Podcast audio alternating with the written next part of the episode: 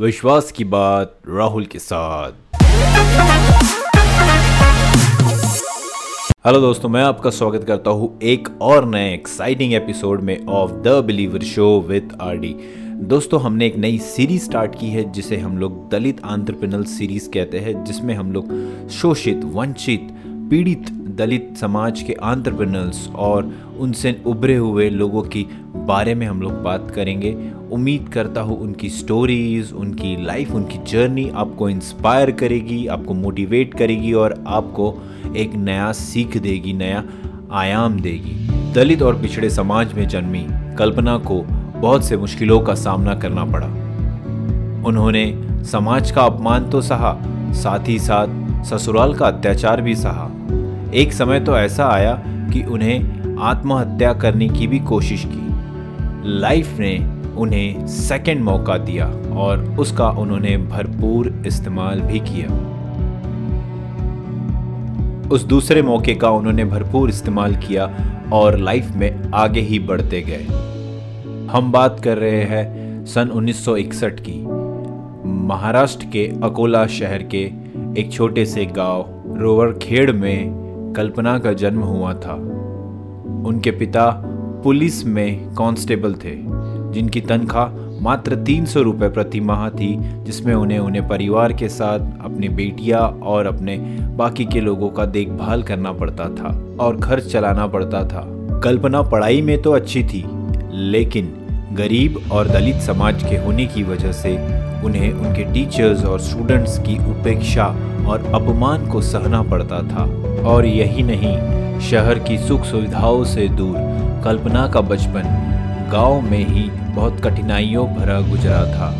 जब कल्पना 12 साल की थी, स्कूल में उसी समय उनकी शादी उनसे काफ़ी बड़े उम्र के व्यक्ति से कर दी गई थी। कल्पना बाल विवाह का शिकार बन चुकी थी। शादी के बाद वो अपने पति के साथ मुंबई शहर आ गई थी, जहाँ उसके ससुराल वाले उस पर अत्याचार करते और उसे जानवरों की तरह बिहेव करते और सारा काम उससे करवाते। वो दिल ही दिल में टूटती जा रही थी और उसको कोई देखभाल करने वाला भी नहीं था। शादी के छः महीने बाद उनके पिता उनसे मिलने मुंबई आए और अपनी बेटी की ये हालत देखकर उनसे रहा नहीं गया और उन्होंने अपनी बेटी को अपने साथ अपने गाँव ले आए। गाँव वाले कल्पना को अपमान भरी नज़रों से देखते और उसके बारे में तरह तरह की बातें भी किया करते थे। लोगों की नज़रें और रोज का ताना सुन सुन के कल्पना दिल ही दिल में निराश होते जा रही थी और उसने ये सोचने लगा कि अब ज़िंदगी में कुछ नहीं बचा है और उसने खुद को मारने की सोची, जहर पी लिया। लेकिन बुआ ने देर ना करते हुए डॉक्टर को बुला लिया और डॉक्टर ने किसी तरह बचा ली उनकी ज़िंदगी।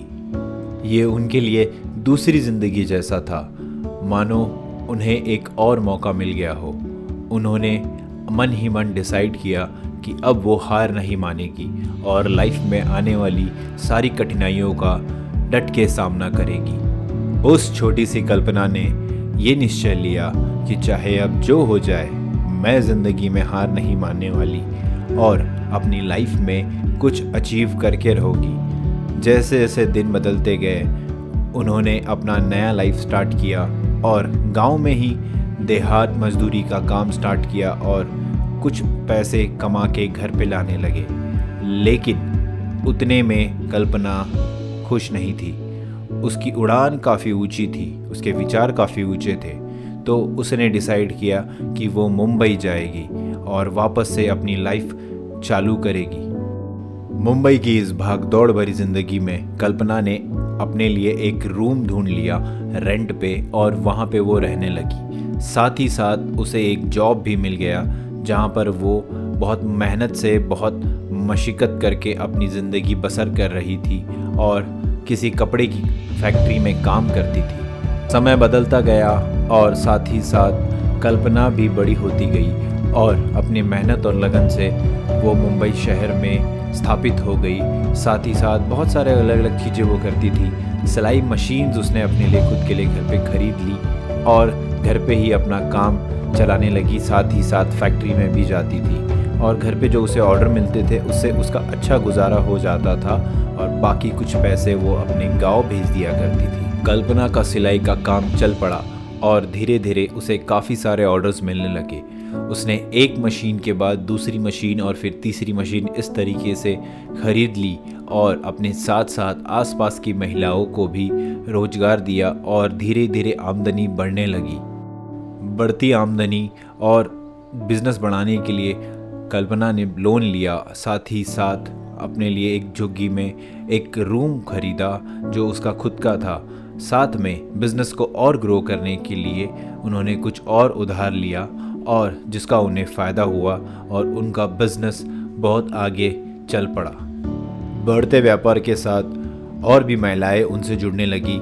साथ ही साथ उनका एक संगठन तैयार हुआ, जिस संगठन के तहत वो बहुत सारे लोगों की मदद करने लगी।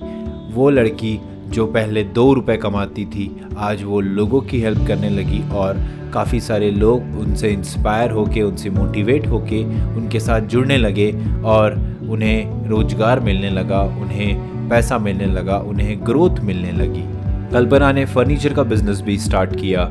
साथ ही साथ उन्होंने बुटीक भी डाल दी। और उनका बिज़नेस बहुत अच्छे से ग्रो करने लगा और मुंबई में वो अपना पैर जमाने लग गई। साथ ही साथ बहुत तेज़ी से वो ग्रो करने लग गई और उनकी संगठन और उनका बिज़नेस दिन दुगनी, रात चौगनी तरक्की करने लग गया। कुछ समय बाद उनकी शादी भी हो गई और वो एक बहुत ही हैप्पी एंड खुशहाल ज़िंदगी बिताने लगी। लेकिन ये खुशियाँ ज़्यादा दिन तक नहीं रही और कुछ समय बाद कल्पना के पति का देहांत हो गया और उनकी ज़िंदगी में मानो फिर से अंधेरा आ गया हो और वो अकेली हो गई। पर उन्होंने हिम्मत नहीं हारी और लाइफ में आगे बढ़ते गई अपनी बेटियों के साथ और एक दिन उन्हें एक व्यक्ति ने ज़मीन का सौदा दिया। वो ज़मीन उसने उन्हें बहुत ही कम दामों में बेच दी। कल्पना जानती थी इस ज़मीन की बहुत अच्छी वैल्यू है और इस वजह से उन्होंने एक व्यक्ति के साथ मिलके इस ज़मीन का सौदा तय किया और वहाँ पर कुछ बिल्डिंग बनाने का प्लान बनाया और उस बिल्डिंग के तहत उन्हें उससे बहुत ज़्यादा प्रॉफिट और बहुत ज़्यादा मुनाफा हासिल हुआ। उस समय कामिनी ट्यूब्स नाम की एक कंपनी थी जो कि मैनेजमेंट और वर्कर्स के बीच हो रहे टकराव की वजह से बहुत ज़्यादा नुकसान में थी और मैनेजमेंट उसे चला नहीं पा रहा था। हड़ताल के बाद सरकार ने वो कंपनी मज़दूरों के हाथ में सौंप दी और कोर्ट के द्वारा दिए गए डिसीज़न के तहत वो कंपनी अब मज़दूरों द्वारा चलाई जाने लगी।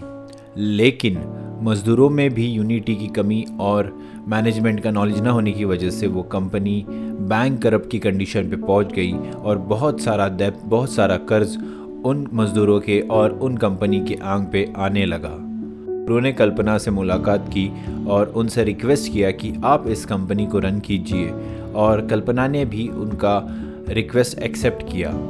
पर वो कंपनी काफ़ी ज़्यादा डेप्थ में थी और काफ़ी ज़्यादा कर्जा उस कंपनी के ऊपर था।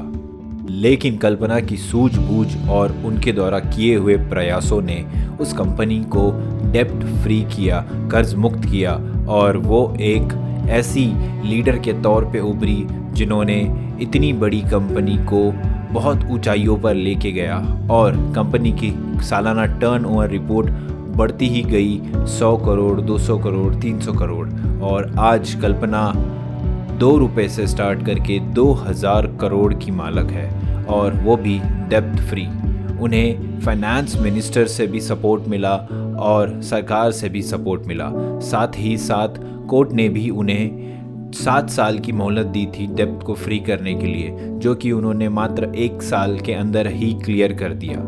इस तरीके से किए हुए कल्पना के अविस्मरणीय काम के द्वारा आज कमली ट्यूब्स बहुत बड़ी कंपनी के नाम पे घोषित है। लाइफ में आप जब भी निराश हो तो आप कल्पना सरोज की कहानी याद कीजिए।